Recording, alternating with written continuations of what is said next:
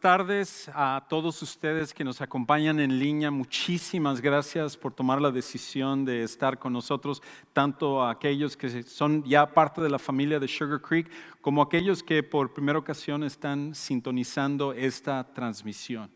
Pues como sabemos a través de lo que hemos estado viviendo en esta semana de la pandemia del coronavirus, eso ha causado que iglesias, o por lo menos edificios más bien como la de nosotros, estén cerrados, pero la iglesia nunca está cerrada.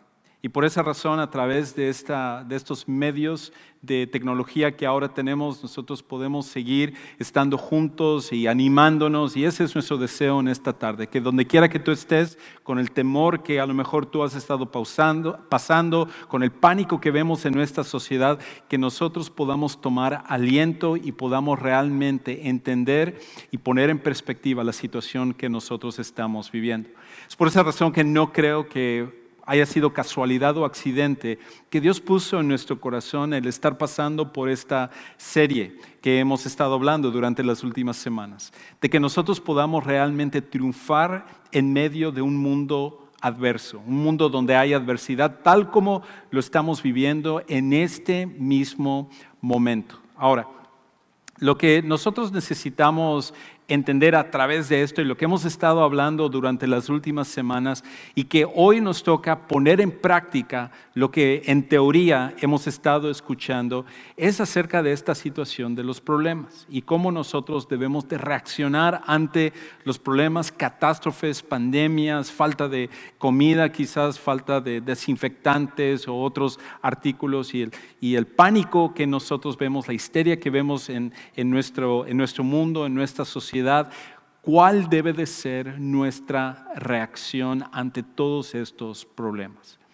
Y lo que hoy quiero que nosotros nos enfoquemos, lo que quiero que nosotros podamos recordar, es esta idea de que los problemas son engañosos, que los problemas al final tienen una manera de engañarnos, haciéndonos pensar que el mundo al final se acaba, de que el, de que el mundo al, final eh, eh, llega a su, a su fin y que nosotros estamos sin esperanza. Cada vez que tú y yo pasamos por un problema severo en nuestra vida, el problema es de que esa situación tiende a traer un engaño hacia nuestras vidas. De hecho, los problemas engañan al tratar de debilitar nuestra confianza en Dios.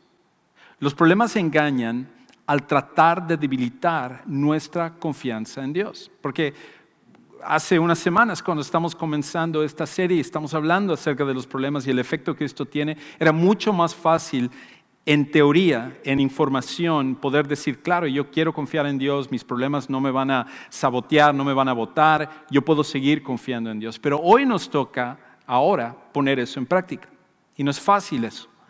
Porque cuando nosotros estamos en medio de los problemas, los problemas tienen una manera de engañarnos al punto en el cual sobre todo afectan nuestra confianza en Dios de que si nosotros realmente podemos confiar en Él. Es por esta razón que muchas personas en esta semana se han estado preguntando, ¿dónde está Dios? En medio de todo esto que está pasando, en medio de las miles de personas que han sido contaminadas, las miles de personas que también han muerto y la posibilidad de que muchas más personas estén infectadas, ¿dónde está Dios en medio de todo esto? Pero necesitamos dar un paso hacia atrás y darnos cuenta, poniendo en perspectiva la situación que nosotros estamos viviendo. Y lo que necesitamos entonces darnos cuenta también es de que los problemas tienden a debilitar nuestra confianza en Dios. Es el primer lugar donde nos pega. Y por eso un escritor, el que se llamaba Santiago, él escribió acerca de esto hacia una sociedad hace dos mil años, hacia un grupo de, seguidores de Jesús que también estaban pasando por tragedias y por persecución y pérdida de vida y, y ellos se hacían la misma pregunta que nosotros hacemos, ¿dónde está Dios en medio de todo esto? Y él pone en perspectiva toda esta situación acerca del engaño de los problemas, de cómo los problemas son engañosos. Y él, en el capítulo 1, versículo 16, él comienza con esta advertencia. Él dice esto, amados hermanos míos, no se engañen, no se engañen. ¿Por qué habla acerca de eso? Porque otra vez, cuando tú y yo estamos en medio de problemas, los problemas, cuando los miramos, tienden una manera de agarrar nuestro corazón y de engañarnos, hacernos pensar que toda esperanza se ha acabado, que no podemos confiar en Dios, que Dios nos ha abandonado, que a Dios no le importa lo que, lo que nos está pasando. Y cuando eso sucede, nuestro mundo se viene completamente para abajo. Pero Santiago dice que nosotros no debemos de ser engañados por la manera como los problemas nos afectan, cómo nos, nos pegan, cómo llegan a nuestra vida y debilitan nuestra confianza en momentos como los que nosotros estamos viviendo y momentos que pasaremos también en el futuro. Lo que nosotros necesitamos hacer es empezar a ver hacia atrás y empezar a recordar los momentos en los cuales Dios ha sido fiel. De hecho, la clave para confiar siempre es recordar. La clave para confiar siempre es recordar. Cuando tú y yo estamos siendo abatidos por los problemas, cuando estamos siendo engañados por los problemas, cuando lo único que vemos es un panorama negro, un, panorama donde no hay esperanza, necesitamos en ese momento tomar la decisión de dar un paso hacia atrás y recordar, recordar acerca de quién es Dios. El año pasado, en el estado de Colorado, hubo una, eh, eh, un, como derrame de, rocas gigantes que se dan muy a menudo en ciertas carreteras y ciertas partes del estado de Colorado. Y el año pasado específicamente había esta roca gigante que rodó desde una de las montañas y cayó finalmente en una de las carreteras de, ahí del, estado de, de, Colorado. De hecho, esto es una foto ah, acerca de esta roca. Era una roca tan grande que era más grande que una, que una casa. Entonces, cuando el gobernador del estado estaba eh, debatiendo acerca de volver a componer la carretera y la manera como iba a lidiar con esta situación, se le ocurrió más bien una idea. Se le ocurrió que en vez de remover esa, roca gigante que iba a costar 200 mil dólares extra para removerlo, él decidió dejar esa roca en la carretera y simplemente repararlo haciéndose a un, a un lado de esa roca. Y él hizo esto, y él habla acerca de esto, de que la razón por la cual hizo esto es porque esto iba a ser un monumento a recordar, monumento a recordar. Y la, razón por la cual estaba haciendo esto es porque sucedió justo en el fin de semana que se celebra Memorial Day aquí en Estados Unidos, donde se recuerda a las personas que dieron su vida por la guerra. Y él se le ocurrió, esta es una roca del recuerdo. Creo que lo que nosotros estamos pasando en este momento va a ser una roca del recuerdo para el futuro. De hecho, cada situación que tú y yo pasamos es una roca del recuerdo de la manera como Dios ha obrado en el pasado. Y por esa razón, lo que nosotros necesitamos hacer es evitar ser engañados, porque los problemas engañan. Tus problemas engañan. Quizás no es solamente en tu vida en este momento el coronavirus, quizás tú estás pasando por una situación en tu familia o una situación en tu salud, o quizás esto está trayendo pánico con respecto a pérdida de trabajo o situaciones económicas, cualquiera que sea la situación que tú estás viviendo, la roca del recuerdo, de mirar hacia atrás y ver lo que Dios ha hecho, es tan importante para evitar ser engañados. De hecho, hay un, hay un predicador eh, que vivió hace muchos años, un predicador escocés que se, que se llamaba James Stewart, James L. Stewart. Y este predicador en una ocasión comparó la vida a un cuadro, a un cuadro normal de pintura. Y como todo cuadro de, de, pintura, quizás tú que eres artista sabes más de esto ah, que, que yo, pero cuando tú ves un, cuadro, ves lo que está en la primera línea, lo que está al principio. Y luego ves también lo que está en el fondo.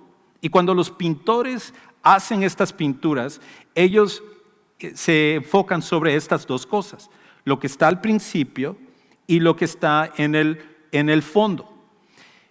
Y él decía que la vida es como una pintura, que nosotros vemos simplemente lo que, es, lo que está en primera línea, lo que está ahí obvio para nosotros, y eso tiende a ser nuestro enfoque, olvidándonos muchas veces de lo que está en el fondo. Y en esta ocasión, lo que está aquí, que es evidente para nosotros, lo que está en primera línea, es la pandemia que nosotros estamos viviendo, son los problemas que estamos en este momento. Pero no podemos olvidar lo que está en el fondo, lo que está en el pasado. Y en el pasado, lo que hemos visto es acerca de la manera como Dios ha obrado. Por esa razón, para evitar ser engañados, para poder confiar en este momento en lo que tú y yo estamos pasando, la clave siempre es recordar. Y hay ciertas cosas que Santiago nos van a ayudar, Él nos va a ayudar a poder recordar, a poder entender y enfocarnos en este momento, de manera que en medio de la situación que estemos pasando, en este momento, en el futuro o cualquier, cualquier otro momento de nuestra vida, que cada vez nosotros tomemos esa práctica de dar un paso hacia atrás, recordar la manera como Dios ha obrado en el pasado y evitar ser engañados por los problemas que nosotros vivimos. Porque como comenzamos hablando en esta serie, no podemos escoger nuestros problemas, pero sí podemos escoger nuestras reacciones ante los problemas. Entonces, Santiago nos empieza a hablar acerca de las cosas en las cuales nosotros debemos de recordar. Ciertas verdades que nosotros necesitamos agarrarnos, aferrarnos en medio de nuestros problemas. La primera verdad que Santiago se va a enfocar en este, en este pasaje es este, que todo lo bueno que tenemos viene de Dios.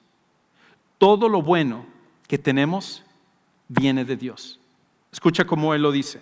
En la primera parte del siguiente versículo, el versículo 17, Él dice esto, toda buena dádiva, que es otra palabra para regalo, y todo don perfecto viene de lo alto, desciende del Padre de las luces. Lo primero que nosotros necesitamos recordar en medio de nuestros problemas es que todas las cosas buenas, y todos tenemos muchas cosas buenas, vienen al final de parte de Dios. Es un regalo que viene de parte de Dios.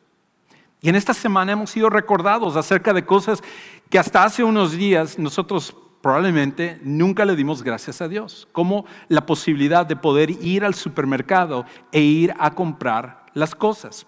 Probablemente pocos de nosotros nos levantamos y, dijimos, gracias Dios, porque puedo ir y comprar eh, eh, eh, rollos de papel higiénico o puedo comprar desinfectante para manos. Que por cierto, ¿quién iba a decir que la manera de poder sobrevivir el apocalipsis iba a ser a través del papel higiénico y el desinfectante de manos? Pero bueno, eso ya es otra cosa.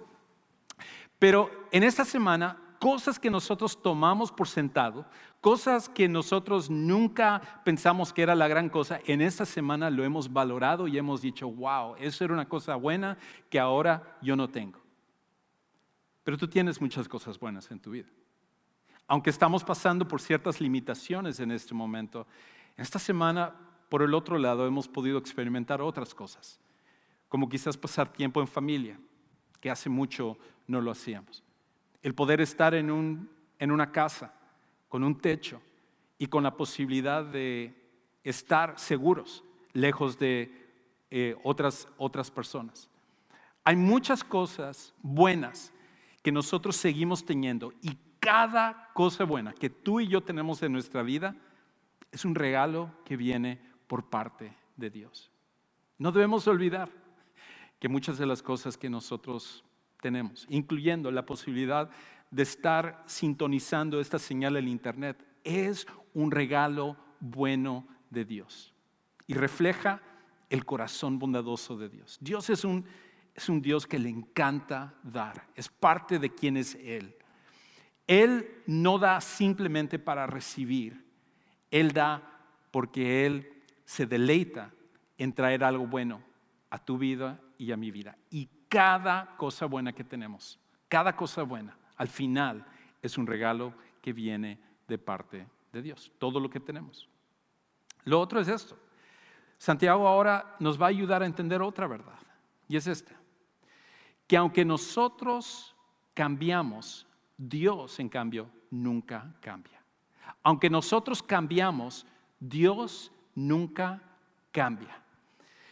Escucha cómo lo dice él continuando con este versículo 17. Él dice primero, toda buena dádiva, todo don perfecto viene de lo alto, desciende del Padre de las luces. Y luego él dice esto, completa esta idea, con el cual no hay cambio ni sombra de variación.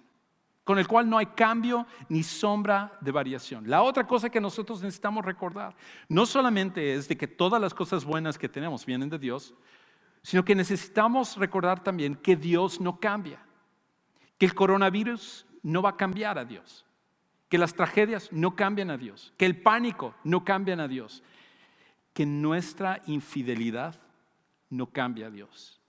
Al final, en Dios nunca hay un cambio. Todos nosotros hemos pasado por experiencias donde a través del tiempo tenemos personas en nuestra vida que han cambiado. Quizás nosotros somos una de esas personas que alguien nos ha dicho, wow, ¿cómo has cambiado? Yo me acuerdo de un, de un amigo con el cual estudié en la, en la preparatoria y, en, el cual éramos muy buenos amigos, eh, que se llamaba eh, Luis, o se llama él Luis, y eh, hace algunos años eh, tuve la oportunidad de regresar a, México, donde yo vivía en esa época, y eh, tuvimos una reunión, varios de nuestros amigos que estudiamos juntos, y se le invitó a ese amigo a venir a la reunión. Y cuando se le invitó a la reunión, él dijo, ellos no son mis amigos. Y él decidió no venir a la reunión. Y lo primero que dijimos nosotros es, wow, ¿cómo ha cambiado Luis? ¿Cómo ha cambiado a través del tiempo? Todos nosotros cambiamos. Todos nosotros somos diferentes a través del tiempo. A veces cambiamos para bien, a veces cambiamos para mal. A veces los cambios se dan de un día para otro. Somos muy impredecibles. Es difícil confiar en alguien que no puedes predecir. Pero eso nunca es un problema para Dios. Santiago trata de calmarnos y ayudarnos en medio de nuestros problemas, recordándonos que en cambio Dios nunca varía. Dios nunca cambia. Él ha sido fiel en el pasado, Él es fiel en el presente y seguirá siendo fiel en el futuro. Podemos confiar completamente en Él, de que no hay variación, no hay cambio. En medio de lo que nosotros estamos pasando, el día de ayer pudimos confiar en Dios y Dios obró. El día de hoy va a pasar exactamente lo mismo y en el futuro, sea lo que sea que nosotros enfrentemos, podemos seguir confiando en Dios porque Dios nunca cambia. Hay una cita de un famoso rapero que se llama Lecrae, que mi esposa compartió conmigo esta semana y me pareció tan acertado lo que él, él dijo, precisamente por todo lo que, está, lo que está pasando. Y él dice esto, no hemos perdido el control de nuestras vidas, hemos perdido la ilusión que alguna vez tuvimos el control. Y eso es exactamente así. Nosotros estamos pensando, oh, las cosas cambiaron, ahora las cosas están, no estaban como antes y nosotros pensamos, Dios, ¿dónde estás? Dios no ha cambiado. Dios sigue estando en control. Tu corazón sigue latiendo, tú sigues con la fuerza de poder respirar, tú sigues con esperanzas hacia el futuro, metas hacia el futuro. Dios no ha variado, lo que ha variado es ahora esa ilusión que tú y yo en algún momento hemos estado en control. Y eso es algo que debe de traer tranquilidad a nuestras vidas. Porque si Dios, que nunca cambia, que Él siempre es fiel, que siempre es bueno, que siempre es misericordioso, que siempre es justo, Él nunca cambia, tú y yo podemos estar tranquilos en medio de lo que estamos pasando. Y por eso Santiago nos dice, lo segundo que necesitamos recordar es que aunque nosotros cambiamos, Dios nunca cambia. Y Él nos da una tercera cosa más que nosotros necesitamos recordar, sobre todo en tiempos como los que estamos viviendo en este, en este momento. Y es esto, que si Dios resolvió nuestros problemas espirituales, Él puede resolver nuestros problemas terrenales.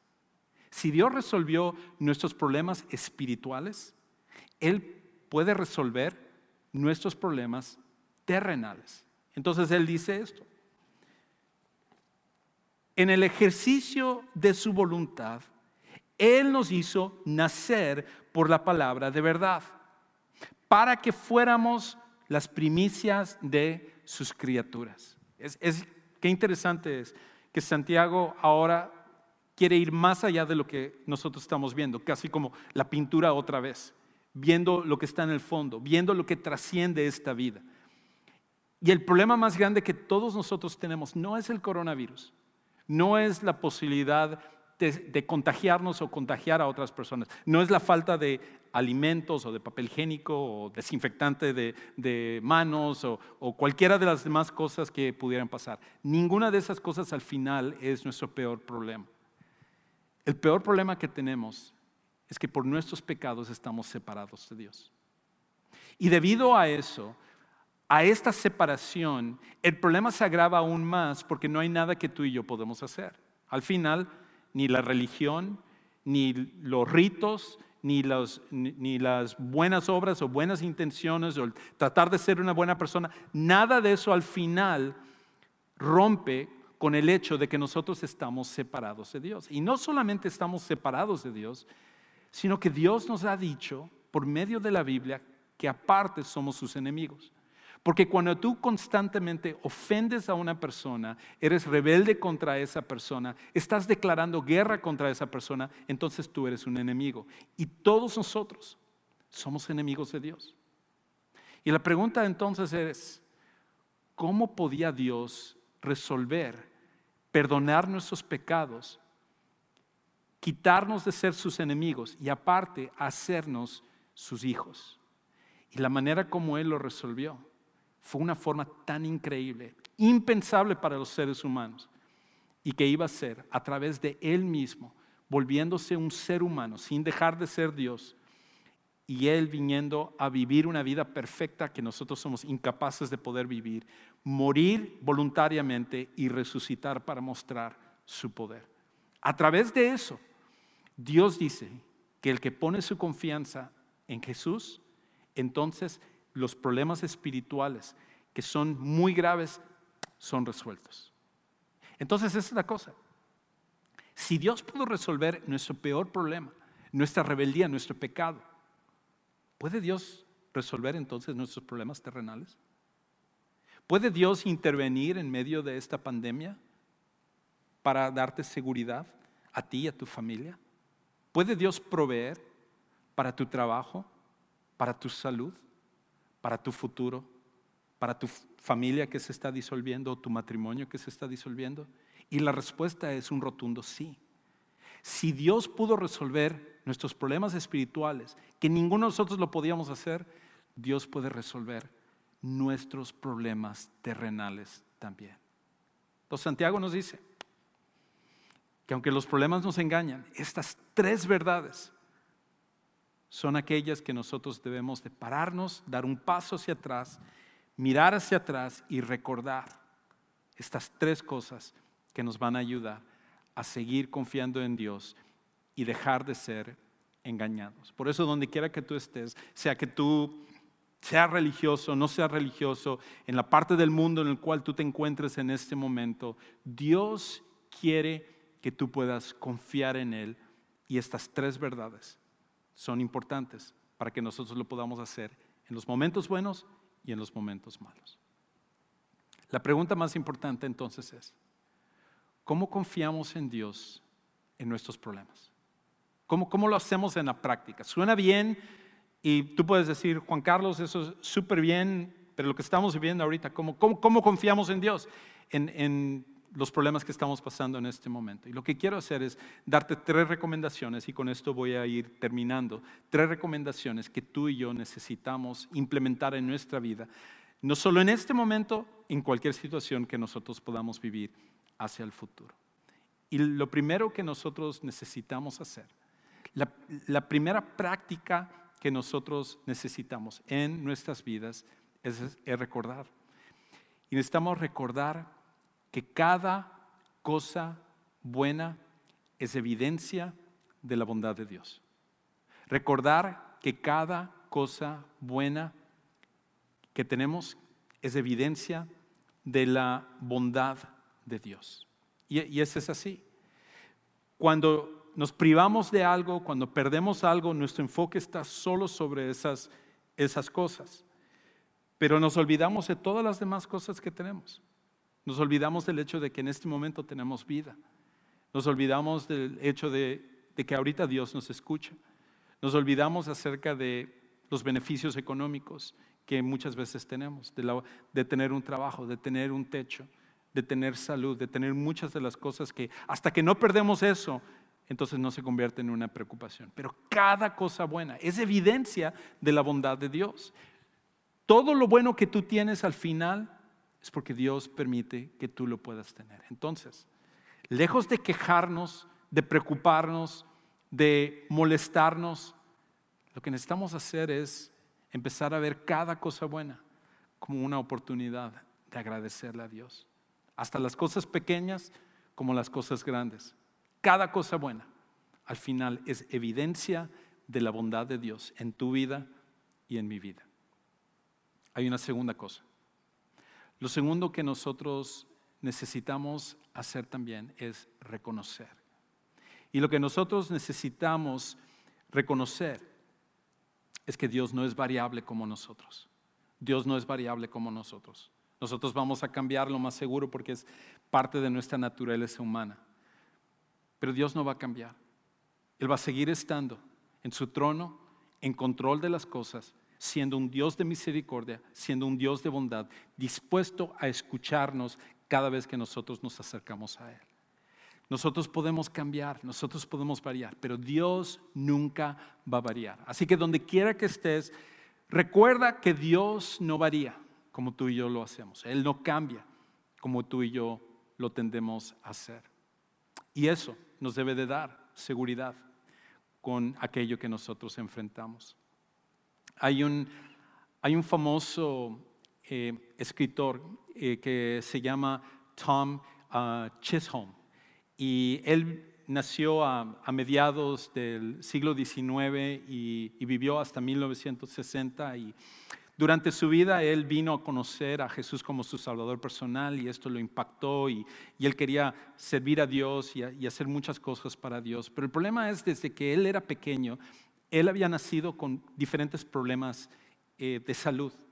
Y cada vez que él emprendía algo, cada vez que él comenzaba algo, su salud impedía que él pudiera hacer alguna actividad, ser un misionero, visitar a las personas, trabajar y servir. Cada cosa estaba limitado por su salud física. Y cuando él estaba en reposo en una ocasión, Dios había puesto en él el deseo de escribir poesía y él decidió que él iba a escribir poesía. Aunque estaba limitado para hacer otras cosas, una cosa que sí podía hacer por lo menos era escribir. Y él empezó a escribir diferentes poesías. Y una de las poesías, de hecho, se convirtió en la base de uno de los cantos cristianos más famosos que nosotros tenemos hasta el día de hoy. Es un, lo que llamamos un himno cristiano que es famoso. Y el himno que él escribió en su enfermedad y dando gracias a Dios, en vez de lamentarse de lo que no tenía por su enfermedad y sus limitaciones, Él escribe estas palabras tan increíbles. Él escribe esto. Oh Dios eterno, tu misericordia, ni una sombra de duda tendrá. Tu compasión y bondad nunca falla, y por los siglos el mismo serás. Oh tu fidelidad, oh tu fidelidad. Cada momento la veo en mí. Nada me falta, pues todo provees. Grande Señor es tu fidelidad. Por mucho tiempo ese canto ha sido entonado por cristianos. Ha sido uno que en, en mi crecimiento también, en mi seguir en Dios, ha sido un recordatorio de la fidelidad de Dios. Donde quiera que nosotros estemos, recordemos que Dios no varía, no cambia, sigue siendo fiel, sigue estando en control de tu vida y de mi vida. Lo último que nosotros necesitamos hacer es aceptar. Y necesitamos aceptar que los problemas son oportunidades para glorificar a Dios. Necesitamos aceptar que los problemas son oportunidades para glorificar a Dios. En medio de lo que estamos pasando, como Henry mencionó hace un rato en, este tiempo, es tan fácil enfocarnos en lo que nosotros necesitamos y, tratar de, obtener lo, máximo para, para prever toda la tragedia y los problemas y, y faltantes que nosotros podemos tener. Y cuando hacemos eso, nos volvemos egoístas y el egoísmo hace que los problemas sean aún más grandes de lo que, lo que aparentan, aparentan ser. Pero cuando nosotros empezamos a buscar oportunidades de servir a otras personas, cuando nosotros empezamos a buscar oportunidades de ayudar a otras personas, nuestra perspectiva cambia por completo. Y el coronavirus jamás debe de ser una razón para no seguir ayudando y sirviendo a otras personas. Ese es el corazón de nuestra iglesia. Ese es el corazón de Sugar Creek. Aún más, ese es el corazón de Dios. Que donde quiera que estamos, donde quiera o cualquier situación que nosotros estemos pasando, el servir y ayudar a los demás es parte del corazón y el llamado que Dios tiene para ti y para mí. Es por esa razón que en nuestra iglesia no podemos quedarnos con los brazos cruzados. No podemos simplemente encerrarnos en nuestras casas y esperar que todo esto pase. Nosotros necesitamos actuar y servir a nuestra comunidad. Es por esa razón que en oración y en plática los pastores de, nuestra iglesia hemos estado hablando acerca de cómo podemos servir a la comunidad. Y en esta semana nosotros estamos buscando oportunidades para ir y distribuir comida y otras cosas para poder alimentar y ayudar, sobre todo aquellos que, están en necesidad, como personas que están en una edad mayor o que están en una enfermedad y que esto del coronavirus les puede afectar más a ellos.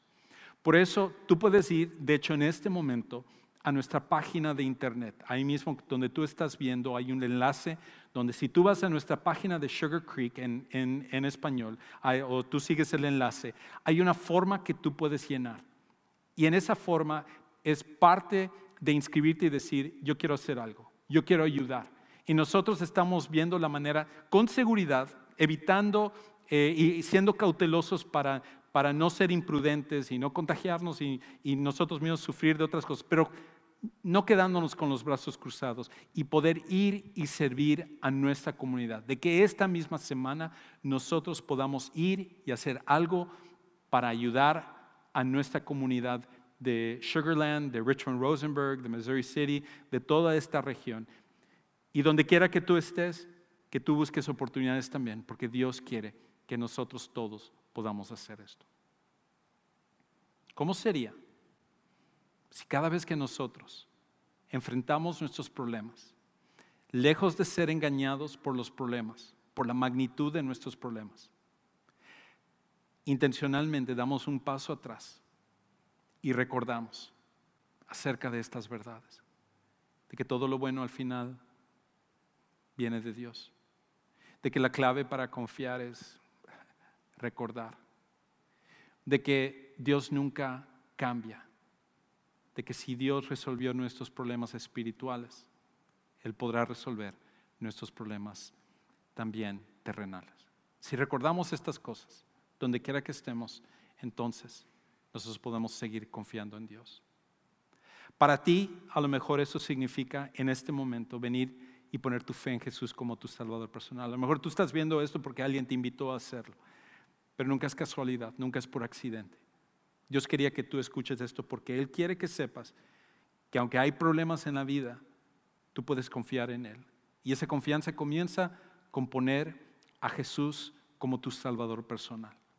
La manera como tú lo puedes hacer es simplemente a través de una oración, donde tú reconoces que tú eres pecador, que tú reconoces que tú has fallado ante Dios, pero que tú aceptas lo que Jesús hizo por ti como tu Salvador personal. Cuando tú haces esto con todo tu corazón, es el comienzo de conocer a Jesús de una forma tan profunda y del hecho de cómo Dios cambiará tu vida y mi vida.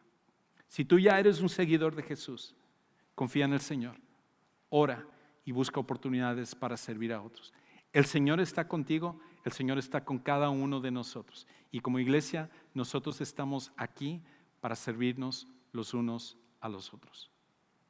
Muchas gracias por habernos acompañado en este servicio. Gracias por ser parte de la manera como Dios está usando a Sugar Creek. Nuestra oración es de que en medio de esta situación Dios nos use al final para su gloria, para que la gente pueda conocer a, Él. Así que lejos de entrar en pánico, lejos de actuar con, de una forma histérica, que nosotros podamos actuar confiados, porque tenemos un Dios que siempre es fiel. Ora conmigo y terminamos. Padre, gracias por tu fidelidad en medio de nuestros problemas. Gracias por el hecho de que tú no cambias, tú has sido fiel, eres fiel y siempre seguirás siendo fiel. Sé con cada una de las personas que están viendo en este momento eh, esta, esta transmisión, con todo lo que está pasando en este mundo, sé con las autoridades, dales sabiduría, dales eh, entendimiento para saber qué es lo que se tiene que hacer y que cada uno de nosotros, sobre todo aquellos que somos seguidores de Jesús, podamos brillar en medio de esta situación. Y todas estas cosas oramos en el nombre de Cristo Jesús. Que Dios los bendiga y nos vemos en la siguiente ocasión.